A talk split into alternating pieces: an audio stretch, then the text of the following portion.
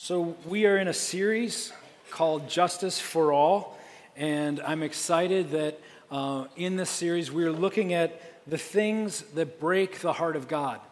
The things in our world, the things in our nation, the things in our state, the things in our city that break God's heart. Things like poverty, polarizing politics, addictions, human trafficking, abuse, the things that go against God's best. And we're trying to figure out, how do we as a church engage these topics? And last week we talked about the polarizing politics that are in our nation.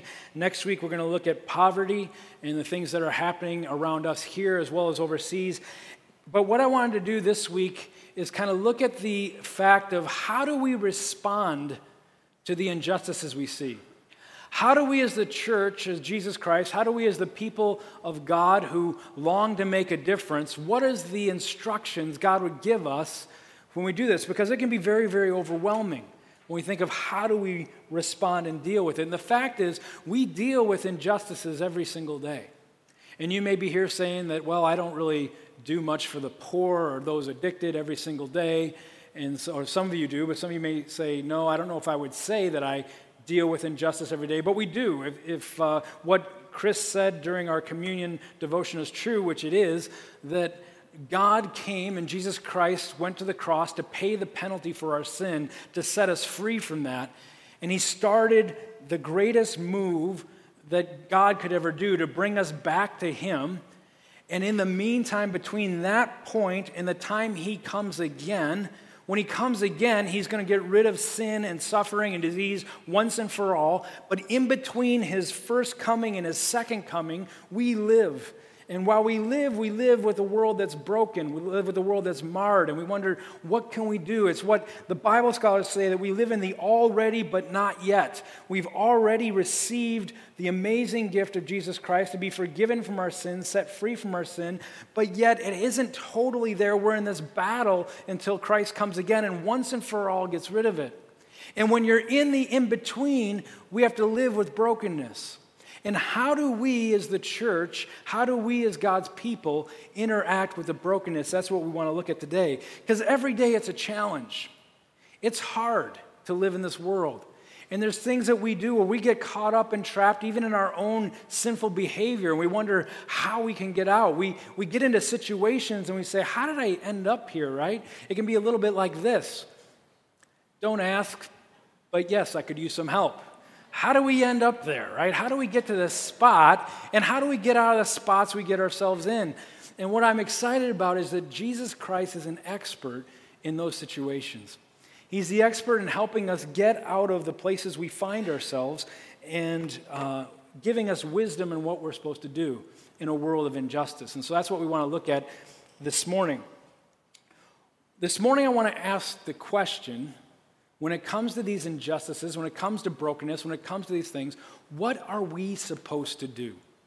What are we supposed to do? And I'm going to answer that question a little bit differently than I normally do. The answer is in God's Word. It's in the Bible. It's through the Scripture. And we're going to look at that. But before I get there, I have to lay out a background. I want to take a lot of time before we get to God's Word painting a picture.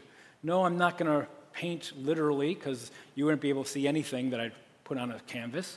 But I'm going to paint a picture with words, because I want you to understand the world where the scripture that we're going to look at this morning came from.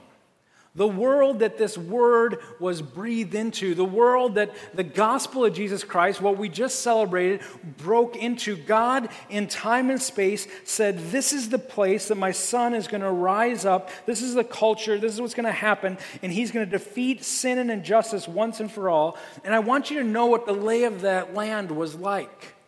I want you to see what the culture of it was like. And so to do that, I have to take you on a journey. And it's going to take a little bit of time.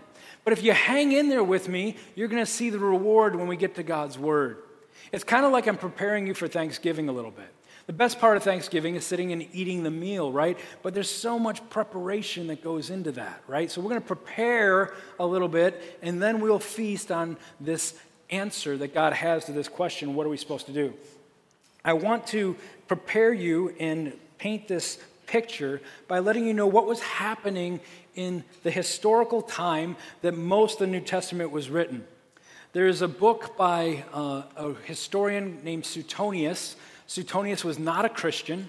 He was just an ancient historian in the Roman world, and he wrote a book called 12 Caesars.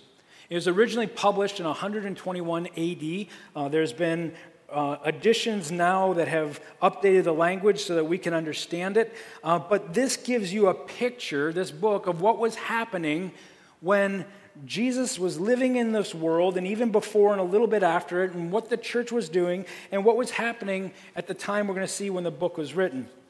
So in this book, Suetonius, this historian, covers the first 70 years after Jesus rose from the dead and ascended to heaven. So Jesus rises from the dead, he ascends into heaven, and then he covers these next 70 years of what the world was like post-ascension. What was it like after Jesus rose?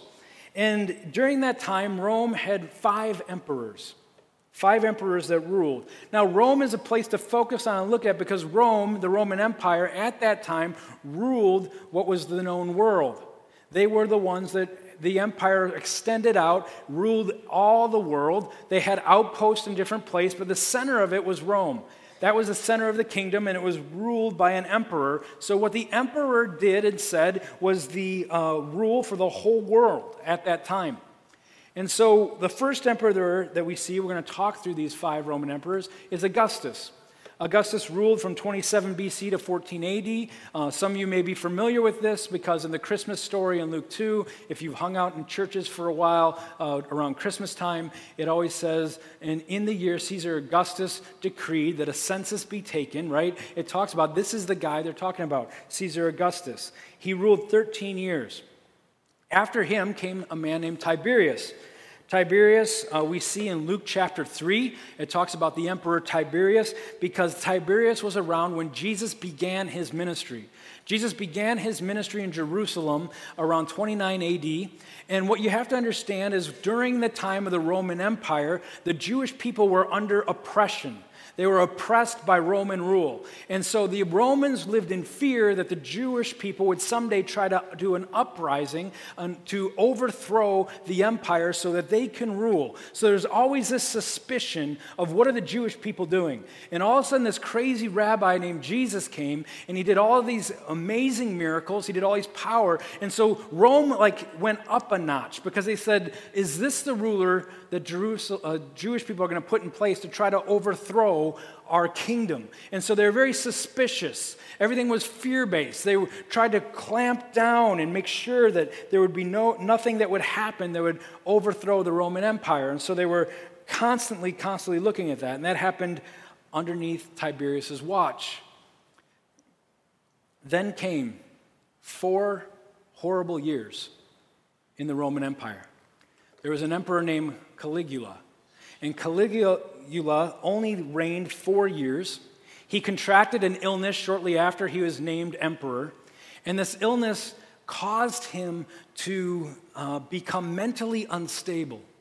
It caused him to behave in ways that no human being should behave, and he was ruling the modern world while he was in this state. He was a tyrant who was losing his mind, and he was completely unpredictable. The Roman Empire worshipped several different gods, and they had a statue to all these gods. And Caligula said, I want them to worship me. And so he brought in all the statues of all the gods. He had their faces removed, and then he had his face put in place of all these statues of their gods. He went beyond that. He had a temple built to himself. And in the temple, there was a gold statue of himself, Caligula. And then he said, I'm going to have a servant rule in that temple. And every day that servant has to come and look at what I'm wearing. And then they have to make the exact outfit I am wearing. And then they have to dress that gold statue in that temple with what I am wearing every single day. This was what he did. Beyond that, he started spending money like crazy on all sorts of excesses, indulgences, parties, and orgies. He drained the Roman Empire of all their resources, and everyone was starting to get really, really nervous. And the nightmare went on for 4 years until 2 of his guards assassinated him to stop the madness.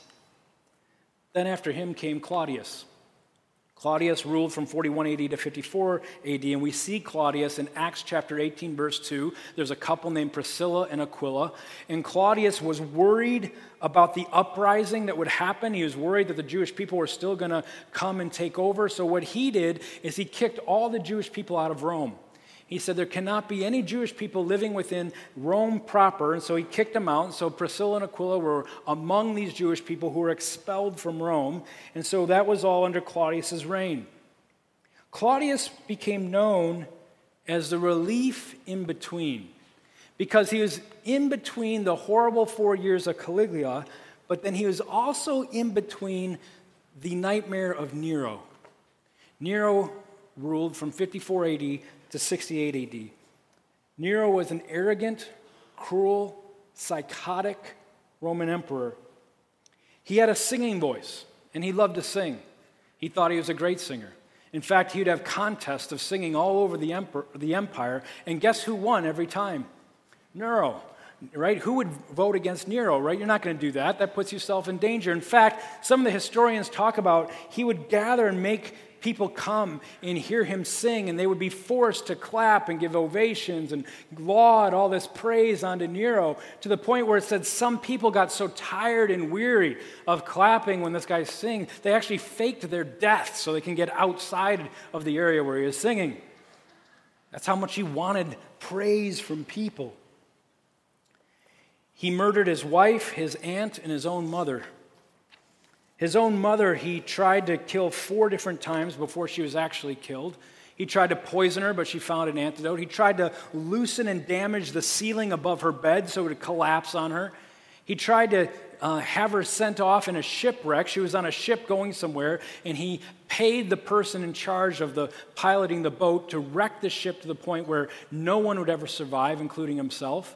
And when his mom survived the shipwreck, the person who was in charge of setting that up knew that Nero would kill him, so he went and executed Nero's mother to finish the job, and that's how she died. He was psychotic. Within 15 years, he married 5 times. He married 3 women and 2 men.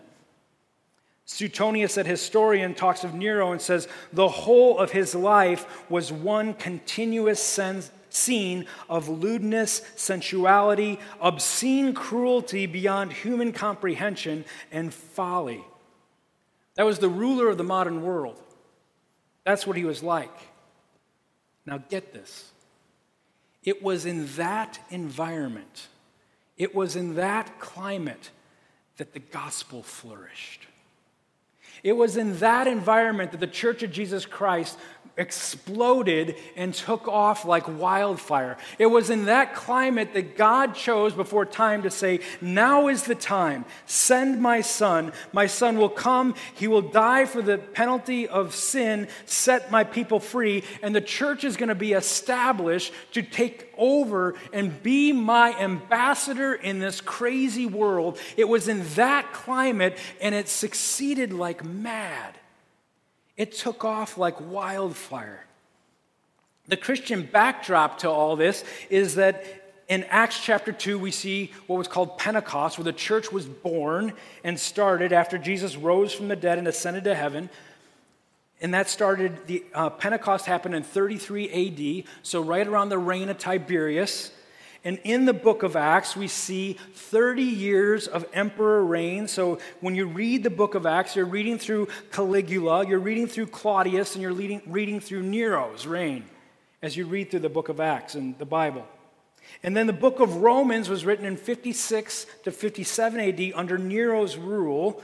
And we're going to look at a verse from Romans under Nero's rule that gives the church its marching orders for areas of injustice, that gives the church its mission statement, if you will, of how to act in a world gone crazy. Shortly after Romans was written, Paul was brought up on false charges. He was going to be accused and executed. And Paul, at that time, you read about it in Acts 24-25, said, I appeal to Caesar. And what he was saying was, when you were a Roman citizen and you were charged with a crime anywhere in the world, you could appeal to Caesar, be brought to the center of the empire in Rome, and have a trial before Caesar himself to determine whether or not you're innocent and guilty. And Paul took advantage of that. So he sailed to Rome. There was a shipwreck, but he finally arrived. And the book of Acts ends with the last 2 years before his appeal. And we see him waiting for this appeal to finally go. That's where the book of Acts ends. 2 years after that, the apostle Peter is in Rome. And many believe Peter was writing prophecy when he wrote this in his letter for 1 Peter about the time and place of what was going on.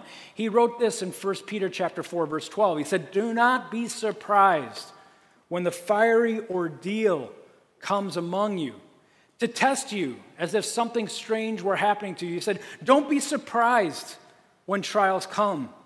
But here's the crazy thing about this verse. Peter wrote this verse, and then you know what happened 1 year after he wrote this? The great Roman fire. There was a great fire that broke out in the city of Rome, burned almost the entire city to the ground. 10 out of 14 precincts in the city of Rome were almost totally destroyed by this fire. And another historian who's not a Christian, Tacitus, says when the fire was going on, do you know what Nero, the emperor, was doing? He was on his balcony singing and laughing and dancing because in his mind he was going to build an even bigger kingdom. He was going to build something bigger to himself.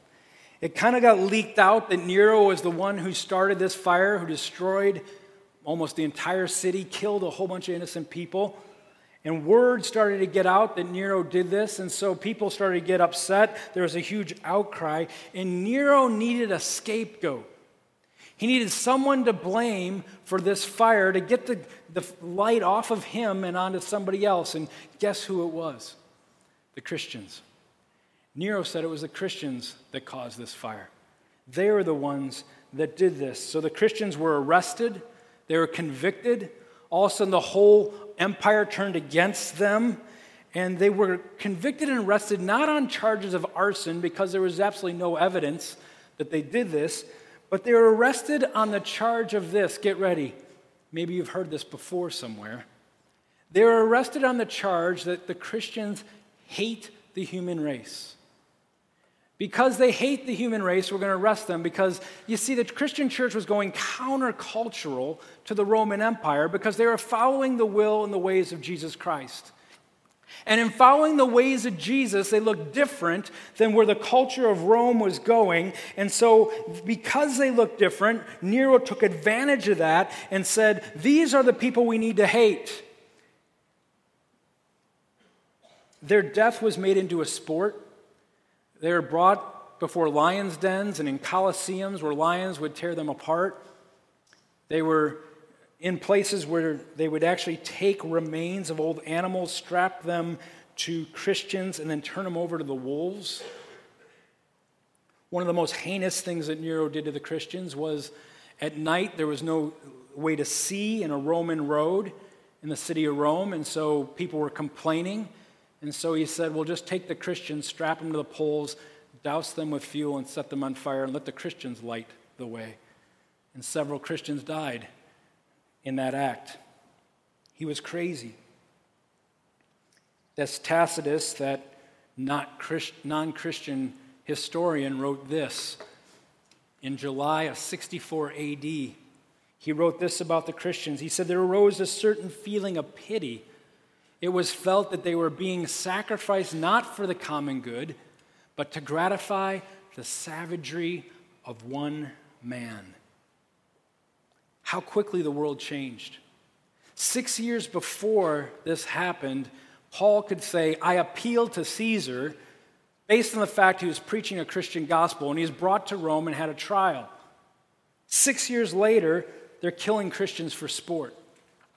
The world drastically changed. And here's what I want you to grab. Why did I take you down that road? This is what I want you to grab. This is what I want you to understand. When you look at the world today and you say, man, it is so bad. Some of you may say, I don't ever remember a time it was this bad. And that could be very well true. But that term can cause you to be so defeated, and you think, man, the world we live in is so horrible. It seems like everybody hates us. It seems like morality is at an all-time low. It seems that there's so much confusion about what is right and wrong that we have no idea where this thing is going to take us, and it feels like everything is out of control. When you feel like that, I want you to remember that Christians have been here before.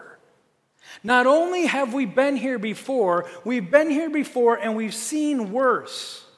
And now I want you to take note that not only have we been here before, not only have we seen worse, but the Christian church is alive and thriving today, and the Roman Empire is dead. You see, when God is involved and unleashes his church, as Jesus said, there's nothing that's going to prevail against it. And so when we're living in times where they say that we hate them, when we're living in times where there's so much misunderstanding, when we're living in times where there's injustice after injustice after injustice, we need to remember that Jesus Christ is the one who rules and reigns, and he will guide his church. You see, that's the backdrop or the verse that I want us to look at this morning. If you have a Bible, open it up to Romans chapter 12, where we're going to see our mission in the face of evil. What is the church supposed to do in these evil times? God gives us a clear mission. If you're using the Bible in the worship center, I'll be on page 1007. If you're new to the Bible and you're trying to figure it out, that's great. The Bible's where we're looking at is Romans chapter 12. It's about towards the end, go past Matthew, Mark, Luke, John, Acts, and then you'll find Romans. Go to the big number 12, and I'm going to be looking at a verse that I want you to see that's going to become our mission statement for how we engage this world that's broken, engage the world that has injustices all around, within us and out. But before you look at this verse, before you even read it, before you even find it, I want you to know something.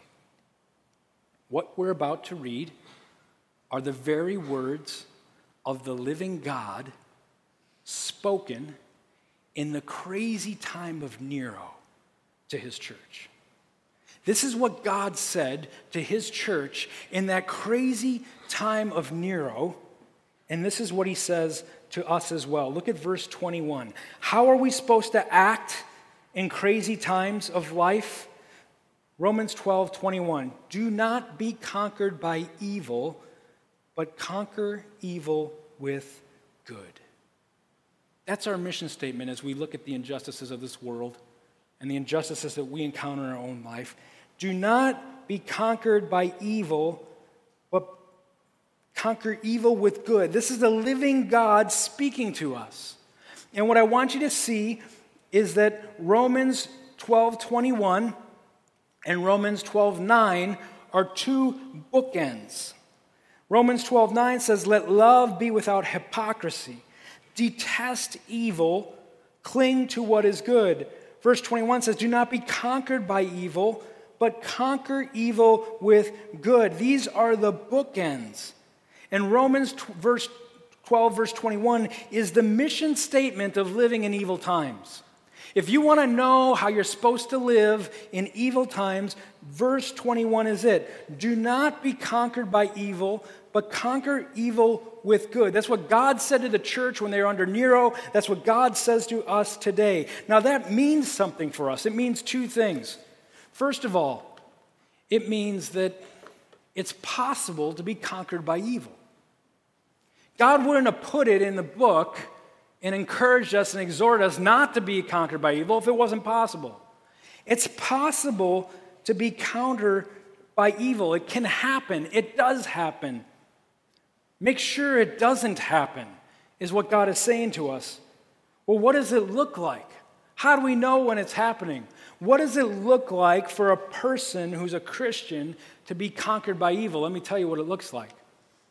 It looks like a person who's obsessed with news and media outlet, and all they do all day is take in the news channels and take in everything that's going on, and they take in all the different feeds. They got every app, and they got all this information. They spend hours just listening to what's going on in our world. Now, that in itself isn't bad, but when that leads them to a place of fear, when that leads them to a place of hopelessness, helplessness, that's what it looks like to be overcome by evil.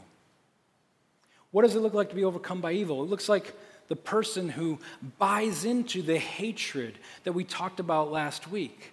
The person that says, if there's somebody who disagrees with me and doesn't see things the way I do, then they are the enemy. And I don't look at them as a person created in the image of God anymore. I look at them as an opinion I'm opposed to. And I just cast them away. That's what it means to be conquered by evil. It also looks like the person who says, I'm a Christian, but they never ever stand in the face of temptation. They just yield to every pleasure, every sin that comes into their life. And they say, I'm a Christian, but then they do all sorts of things that God doesn't want them to do. And they just say, well, this is just how I live. This is who I am. And I come to church Sunday, and I'm still a Christian, and this is how it is. And they live, though they confess that they're following Christ, they live way contrary to that, doing whatever they want. That's being conquered by evil. It also looks like the person who says, you know what, I'm not going to get conquered by evil, and I'm going to write a list of all the good things that I'm supposed to be, and I'm going to focus on that list every day. I'm going to live that list. This is exactly what I'm going to do. And they never, ever ask for God's help. They never, ever ask for God's grace. They never, ever ask for God's power. And they try to take on the evil world and the evil within them with sure willpower and determination. It doesn't work. It's a setup. And to do that, to live this life without leaning and depending on Jesus Christ, that's what it looks like to be conquered by evil and be deceived.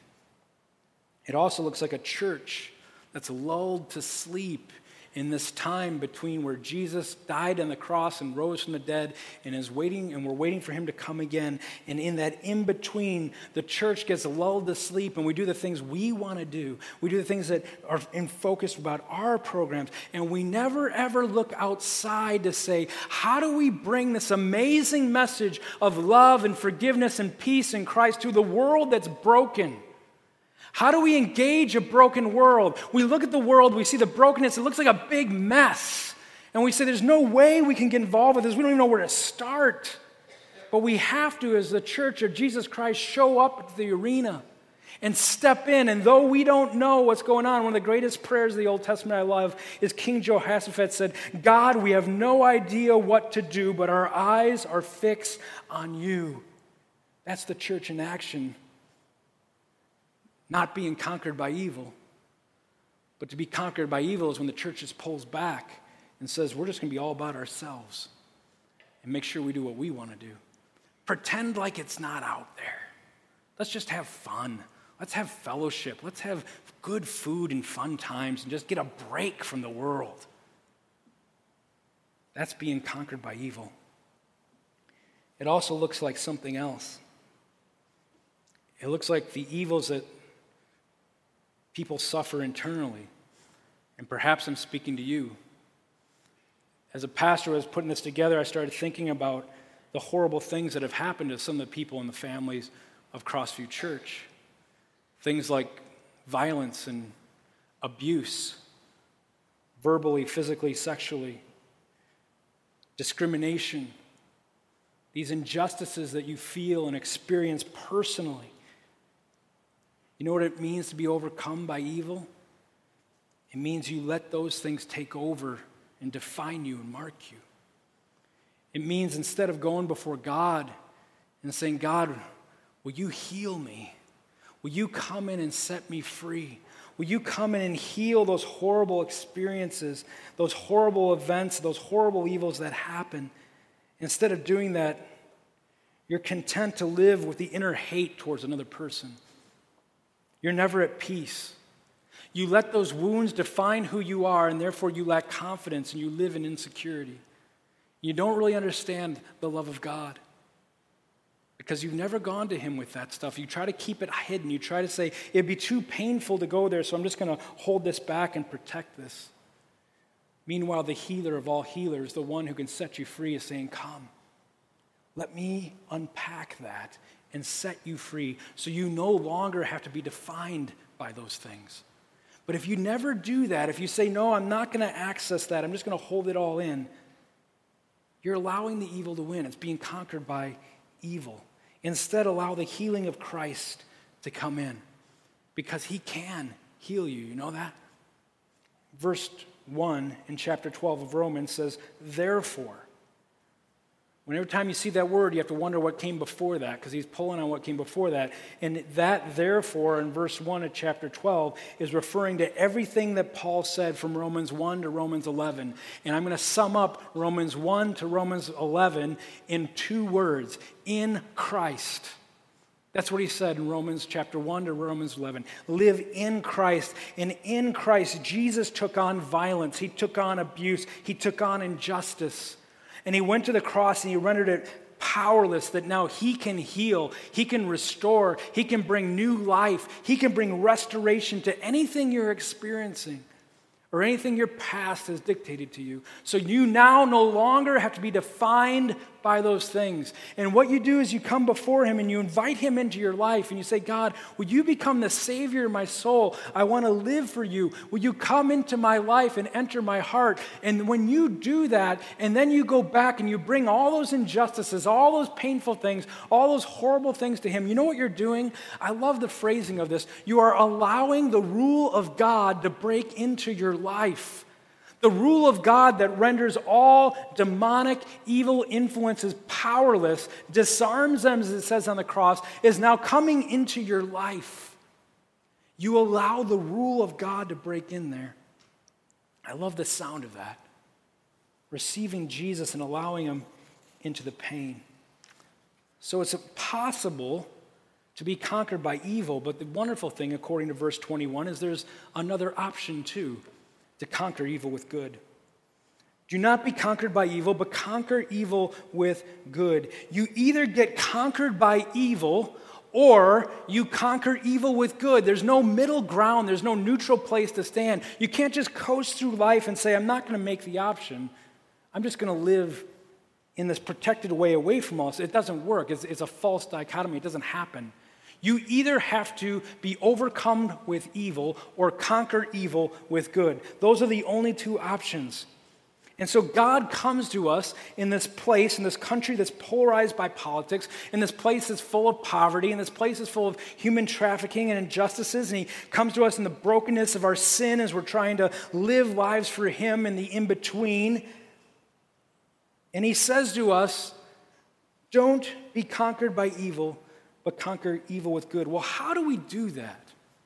That sounds great, but how do we do that? What is the strategy to conquer evil with good? What is the strategy to say, how do we live in this place? If you don't know what to do in any situation, pay attention to this. When you're facing something in life that you've never faced before and you have no idea how to face it, pay attention to this, to what I'm about to tell you, because this strategy will help you no matter what you face, no matter the injustice or the pain. As we said, the bookends of this are Romans 9, let love be without hypocrisy, detest evil, cling to what is good, and Romans 12:21, do not be conquered by evil, but conquer evil with good. Those are the bookends. And verses 10 to 18 give us the strategy of how to live in this world. If you are facing something and you have no idea what to do, always pull out Romans chapter 12 and read 10 to 18. It will give you what you need to conquer this. Look at what it says. Before we do that, I want to go back to our original question. What are we supposed to do? What are we supposed to do? We said, God told us, do not be conquered by evil, but conquer evil with good. So what does that mean? As we deal with our sin, as we deal with polarizing politics, as we deal with poverty and human trafficking and all these things, listen to what the Word of God says. I'm going to read this a couple times. The first time, I just want you to listen to it. Listen to what this says. Here's how you deal with it. You don't know what to do in life, verses 10 to 18. Love one another deeply as brothers and sisters. Outdo one another in showing honor. Do not lack diligence and zeal, but be fervent in the Spirit. Serve the Lord. Rejoice in hope. Be patient in affliction. Be persistent in prayer. Share with the saints in their needs. Pursue hospitality. Bless those who persecute you. Bless and do not curse. Rejoice with those who rejoice and weep with those who weep. Live in harmony with one another. Do not be proud, instead associate with the humble. Do not be wise in your own estimation. Do not repay anyone evil for evil. Be careful. Give careful thought to do what is honorable in everyone's eyes. If possible, as far as it depends on you, live at peace with everyone. This was written in the craziness of Nero, where he is taking Christians and turning them into lampposts. This was the strategy that God gave his people. This is the strategy he gives us. I want to read it one more time as you look at it. The part of my Bible that highlights this, the subtitle in the front of verse 9 says, Christian ethics. This is how we're supposed to live in our world. Love one another deeply as brothers and sisters. Outdo one another in showing honor. Do not lack diligence in zeal. Be fervent in the spirit, serve the Lord. Rejoice in hope. Be patient in the suffering or the affliction. Be persistent in prayer. Share with the saints in their needs. Pursue hospitality. Bless those who persecute you. Bless and do not curse. Rejoice with those who rejoice. Live or weep with those who weep. Live in harmony with one another. Do not be proud. Instead, associate with the humble. Do not be wise in your own estimation. Do not repay anyone evil for evil. Give careful thought to do what is honorable in everyone's eyes. And if possible, as far as it depends on you, live at peace with everyone. This is saying love, courage, prayer, gentleness, be together, humility, wisdom. This is how Christians are supposed to respond to injustices. This is how we're supposed to live in today's world. This was the ancient wisdom that God gave a time worse than what we're experiencing, and it's the same wisdom he gives to us. And you know what? If you can't remember all these, and you can't wake up in the morning and say, how do I do this list? I just want you to remember one thing. All you have to remember is Jesus. That list can be summed up in Jesus Christ. You obsess your world and your life about Jesus Christ. You learn about Jesus Christ. You study the life of Christ. You find out how he lived. You look at Jesus Christ, not your thought of what Jesus is like, not what you think he's like, what he's actually like. You open up Matthew, Mark, Luke, John, and you pour over, and you watch what Jesus says, and you watch what he does, and even if it looks like something you never heard before, you never heard the church say, you pay attention, and you become a student of Jesus Christ, and you live out what he wants you to live. It's Jesus. How do we respond in this broken world? Jesus. We do it the way he did. If you need help on how to become a student of Jesus, there's a resource we have, and if you go to our website under the resource tab, you'll find a reading plan in the YouVersion Bible app about injustice. You look at that and you read that each day. It's a Bible plan that you can take through 30 days. It shows you devotion about how Jesus would respond, and it takes you through a scripture reading. You can also find it in the Church Center app at the end of the sermon notes. Engage. Open your heart to what Jesus would do. Look and see what he did. Many people have come to me and said, you know what, it just seems so horrible out there. Many people have shared the pain that they're dealing with and going through, and my heart breaks, and I get it. May we respond to those things the way God called his church to respond throughout the ages.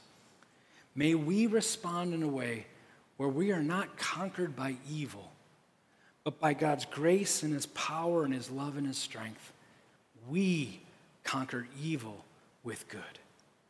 Let's pray to that end.